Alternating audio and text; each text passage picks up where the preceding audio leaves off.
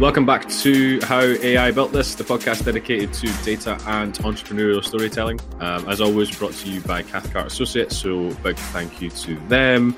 Today in the podcast, I'm speaking to Hamza Tahir, the co-creator of ZenML, an open source MLOps framework helping people create reproducible machine learning pipelines. Welcome to the show, Hamza. Hi, Liam.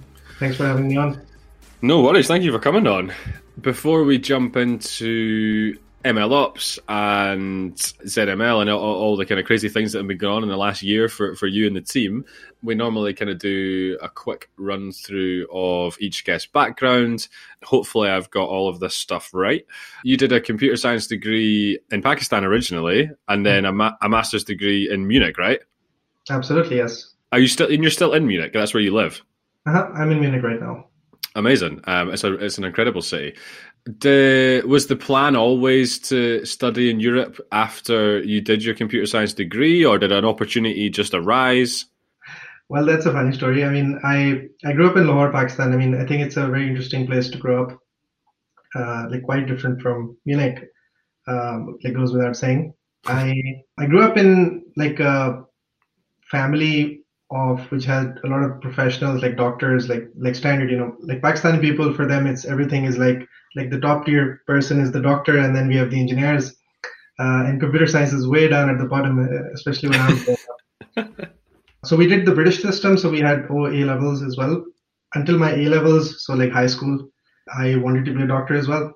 And then at the last minute i was accepted to this really prestigious university um, in Pakistan, which is actually as hard to get into as Harvard is, to be honest. It's it's super hard, and I was surprisingly, I don't know how they accepted me. I don't know what they saw, but then I said no to them because I had played a lot of games growing up, and I somehow knew this computer stuff was what I was into. And I went to a computer science university instead. I didn't know how to write code. I didn't know what code was. I just knew that I liked computers, to be honest. And, and this is my bachelor's. I didn't grow up like you know like one of those genius kids, you know, like playing around with basic or COBOL or something. I was I was just uh, you know I like to play games. so so that's how it happened, and then that was a bit of a revelation for me because I started understanding, you know, this was really what I liked uh, and what I'm passionate about, and I I also sort of understood that what I appreciated about computer science wasn't perhaps the theory behind it, although I found that fascinating as well, the mathematics behind it, but actually seeing it you know out in production. So seeing how you could build an application or other people could consume that application and that was always very fascinating for me. So i started sort of freelancing very early maybe one year after i uh, wrote my first line of code i started working as a freelancer and you know like, like picking up gigs like five bucks or free even to automate some stuff in python. This is eight years ago or something or nine. And yeah, so that's how the journey started. And I was hooked, and then there was a point where I got enough money to like buy a ticket to America, where my brother was studying, and I just wanted to go out of the country. I'd never really been. Uh, it's a bit of a closed off um, system there, so like managed to like buy a ticket, get a visa. It's pretty hard to do all those things, um, and then came to the United States for 40 days, where my eyes were like, wow, shit, I really need to get out of Pakistan now because I, I think there's a lot of cool stuff happening um, in you know in America. Mostly that was in my head, and then I applied, and I like quickly realized uh, for a master's degree I couldn't really afford uh, to study uh, in America. So I, I, looked around, and then you know there was this one country which I barely knew of, um, except from history class. in Germany, which was offering free education uh, with a pretty high standard. So I just, you know, it was sort of like picking on a map and saying, okay, let's do this. And came to Munich, which has been one of the best decisions of my life. I mean, it's a, as you said already, it's a fantastic city, a fantastic uh, culture, uh, which I knew nothing about. Now I've been here six years, so it's been it's been a fantastic journey, and I think uh, it's a thriving ecosystem uh, of young developers, young entrepreneurs in Munich and in Berlin as well.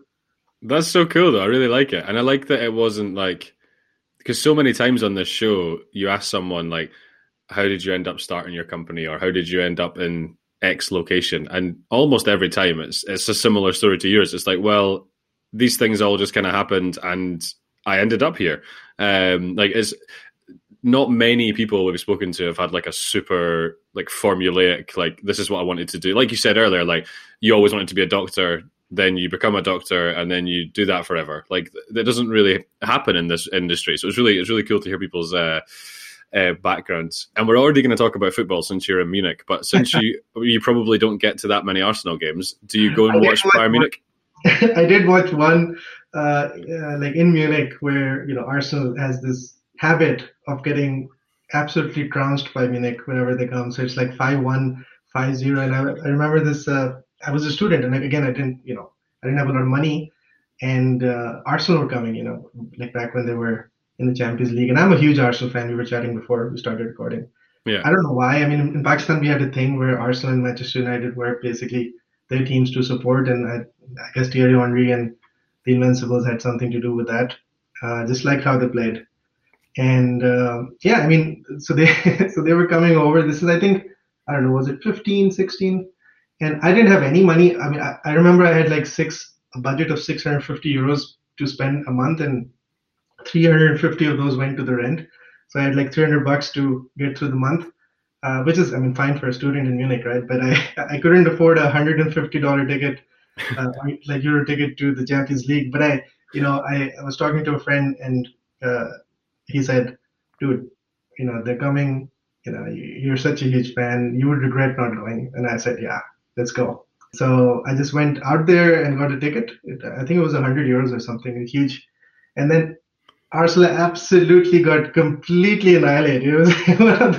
And I was in the Munich end, right? So I was in the Bayern Munich end with all the Germans and the fans screaming and and uh, I was the one and only Arsenal fan in the home side, and all the away was full of Arsenal supporters. And I was like, I wish I was with you guys. I've seen you.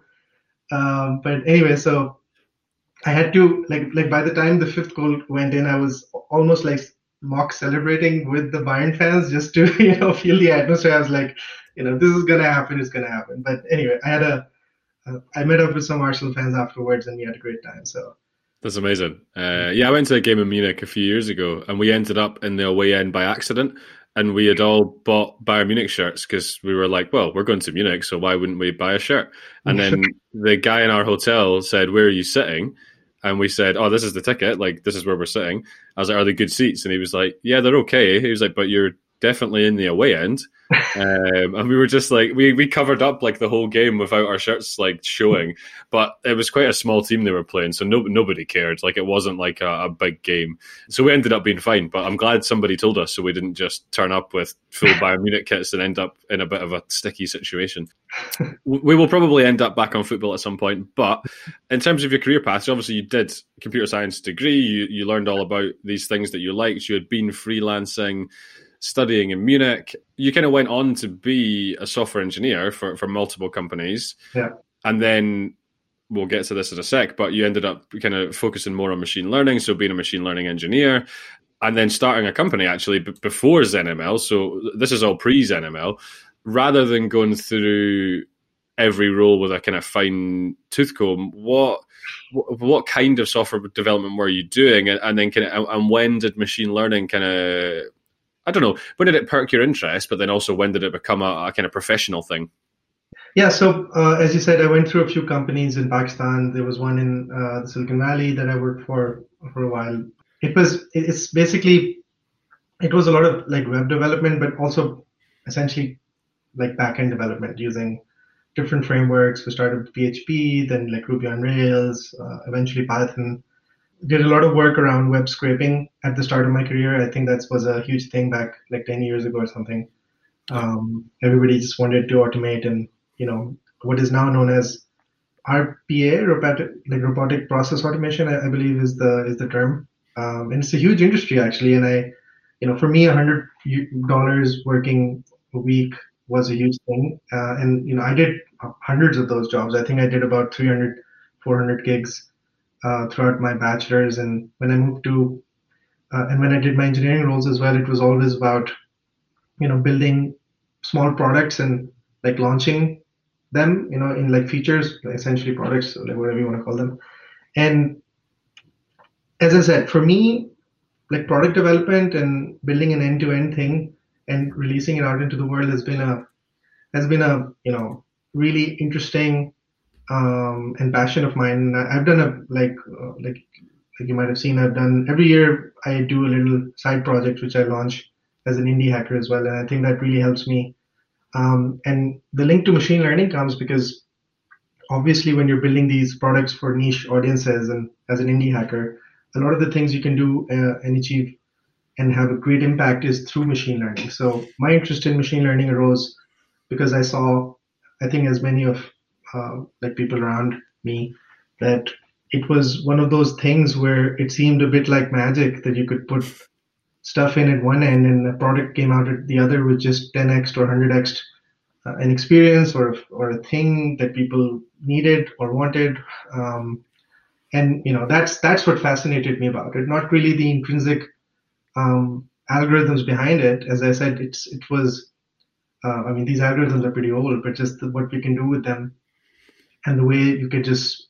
I still remember if you, you know, as I think this is a very generic story, but you know, once you train your first like neural network and you see that data go in, and then you see the result and you're just looking at it and you're like what the hell just happened i mean this is completely crazy it's, it's it is quite mind-blowing and still at some point when i use stuff like gpt-3 or the latest models like clip or something it's it's fascinating to me how how it all works and how how much more there is to achieve there. So yeah there's always been a end-to-end value driven motivation behind my interest in machine learning.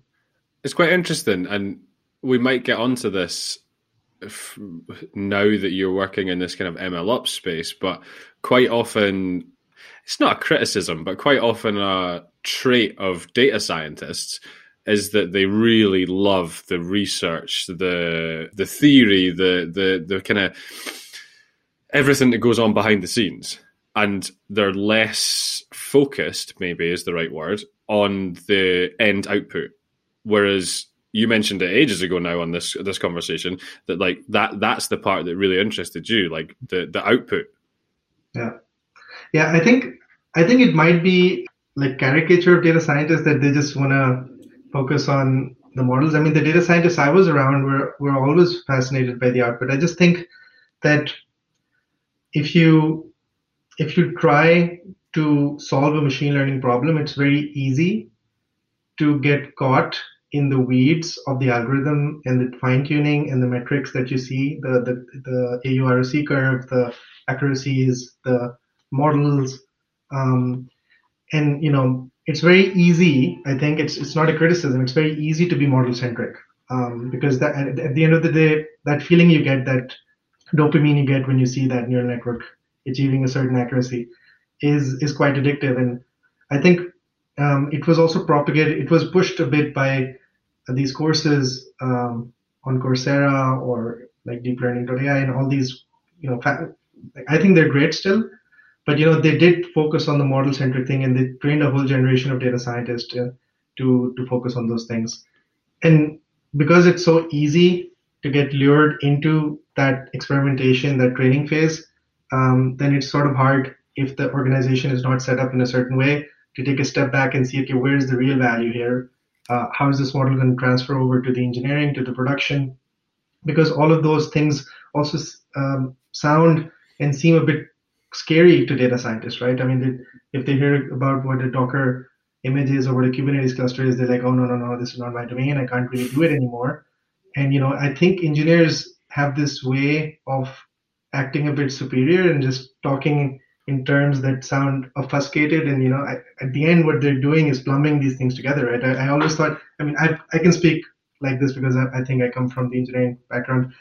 A lot of the p- things that we do in ops and engineering is like plumbing. It's really not so complicated. It's just putting things together uh, like, like higher level abstractions together and testing things work. It's a it's a very straightforward job. And if you have the right abstractions i think data scientists can achieve the same results um, with just a little more training and a little more motivation. Yeah, no, that makes sense. And yeah, because you come from an engineering background, hopefully uh, people won't be offended. Like if I said an engineer was like a plumber, I'd get chased out of the country. And just before we get into ZenML, which is obviously why we're here, uh, mm-hmm. you you started a company just before it. I don't know huge amount of background on that, but was starting a company, given that you started freelancing a year after you wrote your first line of code, give or take. You obviously have a bit of a kind of entrepreneurial spirit. Was starting your own company always, or, or did it become something that you thought you would do, or was it a kind of leap of faith? Like what what happened? It was it was a gradual realization. I think when I was freelancing, it was you know freelancers are entrepreneurial. You're you are absolutely right. I think they're very underappreciated in the hustle it requires to get jobs online, especially in these freelancing platforms which are saturated by now. Um, so I think a lot of that I learned, like you know, just communicating um, needs, business needs, and executing it on a technical level, and just uh, you know, finishing that loop off is something that I already picked up in the freelancing uh, stuff that I was doing. But I got a bit of the free uh, of the startup bug when I worked with this company in Silicon Valley, and I had a few other gigs. Um, I spent a few stints in the entrepreneurial ecosystem in Pakistan, uh, which was also sort of starting back then. And like by the way, right now it's absolutely fr- like flourishing. It's it's a it's a great market to be an entrepreneur in. So if there's any Pakistani listening, I think I would encourage them to to definitely um, see what's happening around in Pakistan. But anyway, I I do digress. Um, essentially, the startup stuff was sort of accidental in its execution. I, I knew I had a vague idea of having a startup, but it wasn't really formulaic. I didn't really plan it out. So I just uh, had this idea of always putting myself in positions where things could happen. Uh, like rather than trying to plan out the details or worrying about them, and I always try to make it a bit uncomfortable, um, you know, because that always somehow feels like there's progress at the end of that. And like joining this program, the Digital Product School, uh, was a great idea because I met my co-founder Adam. At this point, I was doing sort of my degree um, and also doing this and, and, a working student job, so I didn't really have space for co-founding a startup. But the idea that Adam had was really interesting for me because it was like he came from a uh, he had dropped out from a job where he was working with a really old industry and they weren't digitized at all, right? And he was really interested in bringing machine learning and artificial intelligence into that industry. And that was his motivation to join that program. Um, so he definitely had the idea of co-founding something. I didn't. Um, and we just sort of met and did a three month program where we validated the idea that he had. And it, it was a, I could see the opportunity, right? And even though I, I knew that I had to do my thesis and I had to, you know, pay the bills with a, like a working student job, I still couldn't resist. So we just you know, like he was also great. Like I worked sort of, I tried to work, well, I basically worked in the startup. I, I didn't really do well in my thesis anymore. Um, but essentially then what happened a few months later, we incorporated and we started Maiot, which was essentially a predictive maintenance company. So we tried to predict when failures of moving like mobility assets happen. So like trucks or buses or trains. And the idea was that, you know, these things fail a lot, but they have a lot of sensor data right now because they're like supercomputers. And we could, you know, crunch through that data using deep learning and try to see when anomalies happen and when things fail. Uh, this was back in 2017. And uh, yeah, that's where the entrepreneurial journey, so the first part of that uh, kicked off. And that was three years of a lot of learnings, I have to say. Uh, it's a completely different world listening about startups and actually doing one. Yeah. Um, but we were very happy. So like we intentionally didn't raise venture capital. We knew we didn't really have product market fit. And I always, I think we always wanted to find the exact problem solution that we wanted to do. And we, the way we did it is we sort of consulted predictive maintenance solutions a bit for, for a few years and, you know, got revenue and bootstrapped the company for three years. And until a point where we hit the uh, idea that we wanted to do with venture capital, which is MLOps. Yeah. Um, and that was the transition to ZenML. So we then essentially closed down operations of the previous company and we took all the learnings and we started another one. And this time with a fresh take on it and a, and a different target group. I really like that. And again, I've never started a startup, so maybe there isn't a right way to do it. But I feel like the way you and Adam did it with learnings, your own revenue, your own money. You were trying to do your thesis at the same time. Like there's there's a certain kind of grounding doing it that way rather than just for example, say the the idea you and Adam had had some crazy traction from day one. You got 10 million euros, like after after a few months, like you build a team out, like it almost like it feels like you need to do a bit of learning sometimes to get to the right point, which obviously is where ZenML is. And yeah, so that that whole world of kind of ML ops and and ZenML, how how did you notice that gap or, or that kind of opportunity from what you were doing previously? Yeah, so at Maiot, we obviously had models in production, and you know we had the MLOps problems ourselves, and we got to explore a lot of the tooling landscape, which by the way was exploding back then and is still exploding right now, as you uh, as you already might know as well. Hmm. So the whole ecosystem was uh, fl- like flush with new things to try out, and you know there were so many cool projects that you know we also tried out in different things, and nothing really felt right for a way uh, for us because I think what we noticed was ML ops itself. You know, it wasn't really word in 2017, 18. It sort of started in like 19 or 20, but ML ops was very focused on the ops, I guess rightly so. Um, it was focused on a persona which was the engineer, like the software engineer.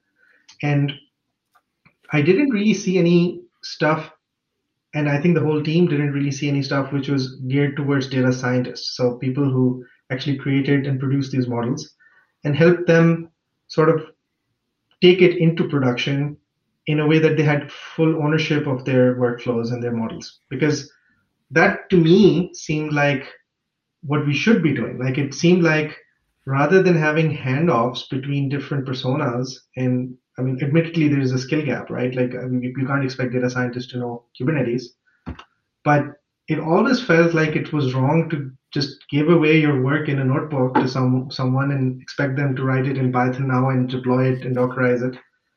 And that was really the frustration that we had internally that we were using these tools and we were really frustrated by having to string together these tools to have a developer experience that we wanted for our team, right? So we had data scientists. I Didn't I didn't want them to learn Kubernetes. I wanted them to build the models and put them out there, and um, I wanted them to sort of be what is now, I mean, I guess you can call it full stack data science. So you know, take it to the end themselves and have full ownership because I really think that data scientists want to do that. This is like links back to what you were talking about at the start. I don't think there's there is a inherent flaw in data scientists that they you know don't want to do this. It's just that there's no approachable way of doing this as as of this moment, and that's what we wanted to build. So we wanted to build a we wanted to build a tool that people who are uh, either learning MLOps or setting up an MLOps system or already have like a bespoke solution, they can use it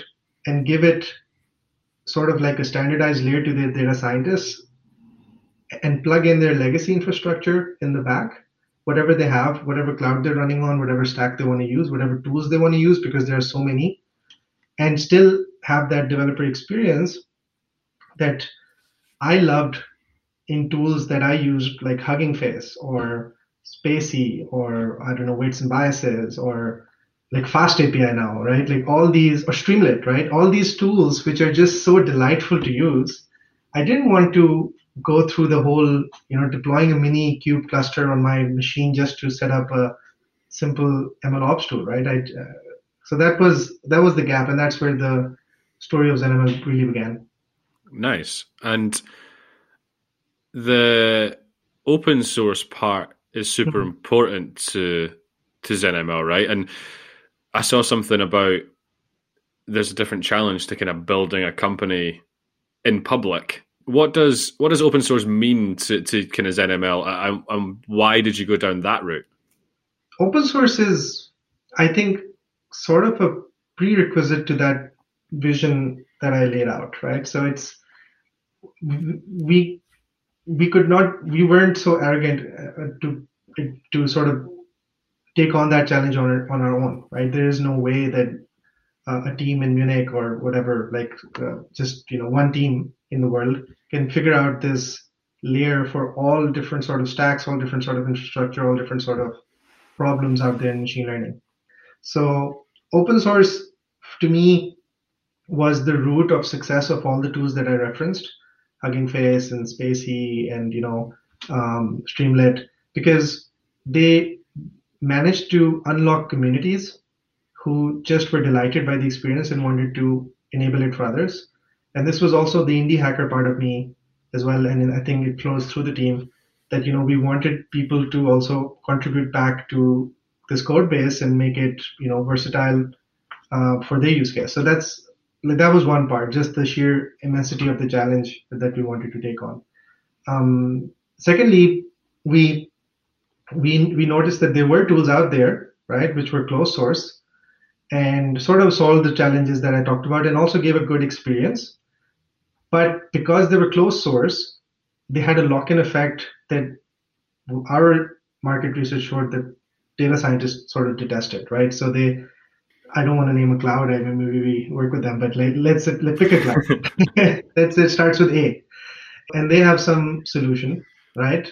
And it's a great solution, right? So what they're good at, the cloud providers, is giving managed infrastructure in a way that they've essentially commoditized infrastructure, right? So they they did it really well. But if you build an MLOps platform, whatever, which is a general MLOps platform on top, again, as I said, it's so complex that you're gonna take opinions, and whenever machine learning or whenever your users are just gonna deviate slightly from that from that opinion, they're going to be frustrated by your APIs, and you're just going to be throwing resources at it, trying to make it, you know, work for everyone.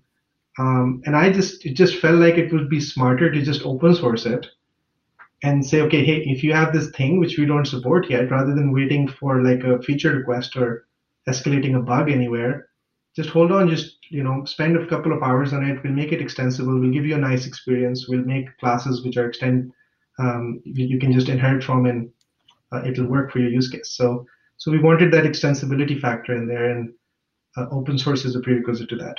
Yeah, no, that makes sense. And also, I think one of the things that I've kind of learned in this MLOps world is that there is kind of a divide of like just do kind of off the shelf but locked in a little bit, yeah. like you said, or open source, and you get sometimes the best of both worlds where you can get help from people who know what they're doing, but they can also kind of leave it with you.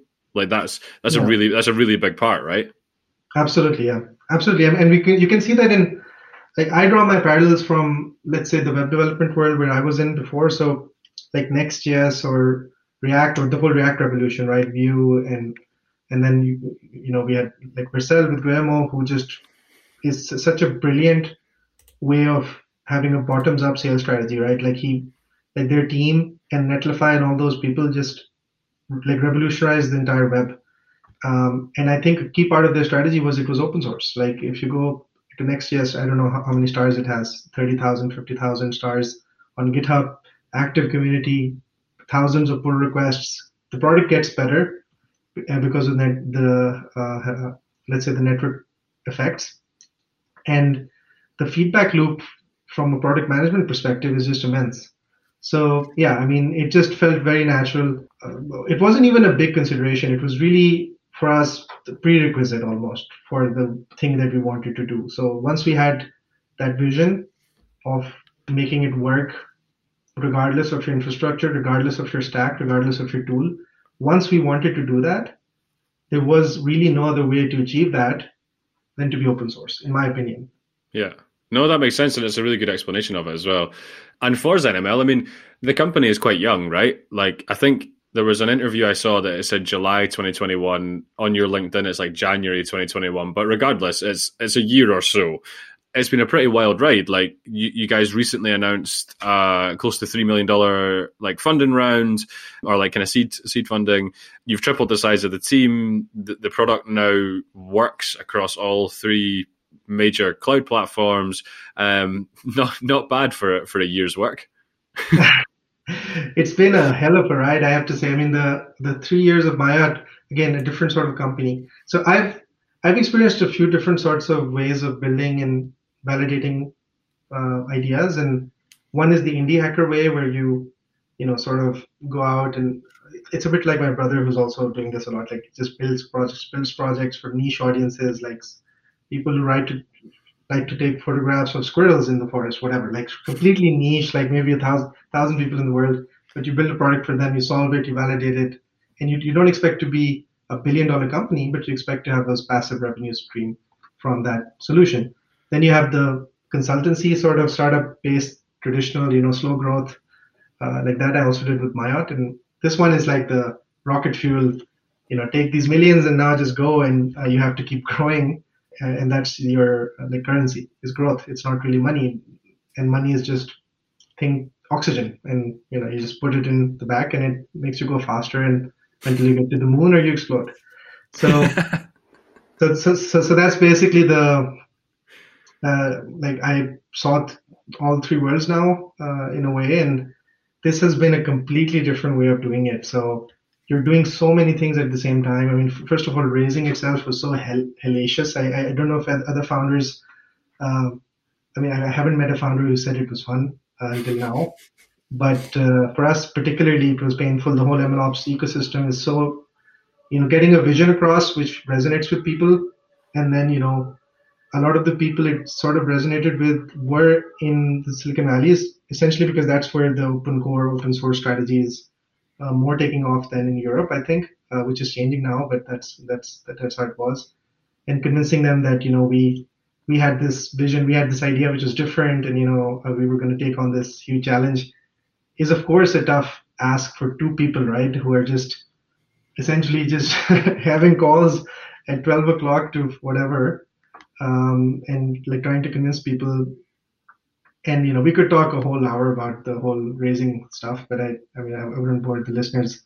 I just think that was a that was a really interesting part and then uh, hiring itself is a huge part like hiring the right people is really really hard and um, you know because sometimes you meet people who have the right skills but they just don't fit and trying to understand why they don't fit and what you want to do that will scale in 10 years for that fit is is something that I learned basically on this job. So that almost intangible, intangible way of trying to see how to build a company, a team which has the right personality is so hard than just looking at a CV and seeing the skills. And I know that you obviously are working in this field is it's it's a, it's a very it's a very you know hard uh, hard job. Um, yeah. And yeah and and then of course the whole product market fit you know lean startup approach where you have to where you have to iterate so fast and two weeks is like eternity for for a team right? And for us it was always like that four weeks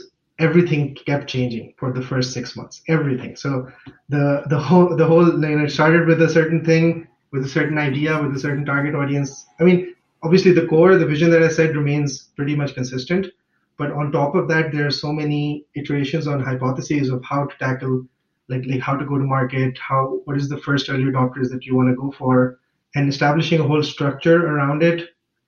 It almost, you know, it's just this old analogy of trying to build a plane while you're falling because you know you are going to run out of money eventually, uh, but you you have to fly. So um, it's it's been like yeah, because you add more people, and you know more people doesn't necessarily mean you're faster, but you have to constantly set up uh, structures and feedback loops and make sure that they're have the right uh, so they're empowered to make the decisions to make sure that the talent that you hired for can really perform. And all the while you're juggling so many things at the meanwhile. So it's it's it's, it's been a it's been a hell of a ride. And I, I think it's only just the start. So really looking forward to how it goes forward in the next year I love that, man. I had a couple of things I was going to ask, and you covered it off perfectly. And, and one of the things I said was, "I bet it's been a hell of a ride." So I'm glad you, I'm glad you used that phrase.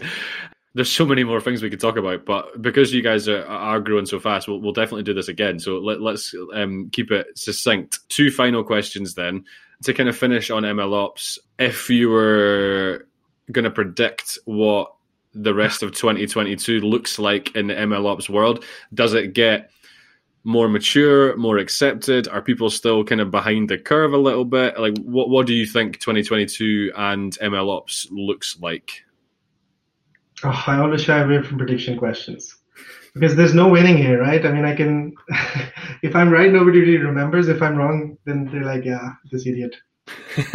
so I don't know. I mean, to be honest, it's a, it's a, if you ask, every person you ask is going to have a different opinion, but I mean, you made it a bit easy for me in the sense that you know there is an obvious there is an obvious trajectory towards uh, MLOps becoming more standardized, MLOps becoming a standard term, people being more data centric, data scientists having a mass realization that they need to be doing more than just modeling in a notebook. I think it's it's gotten to the point where it's almost a parody of itself now that you know it's it's been repeated so often since 2018 that I think everybody sort of accepts that now.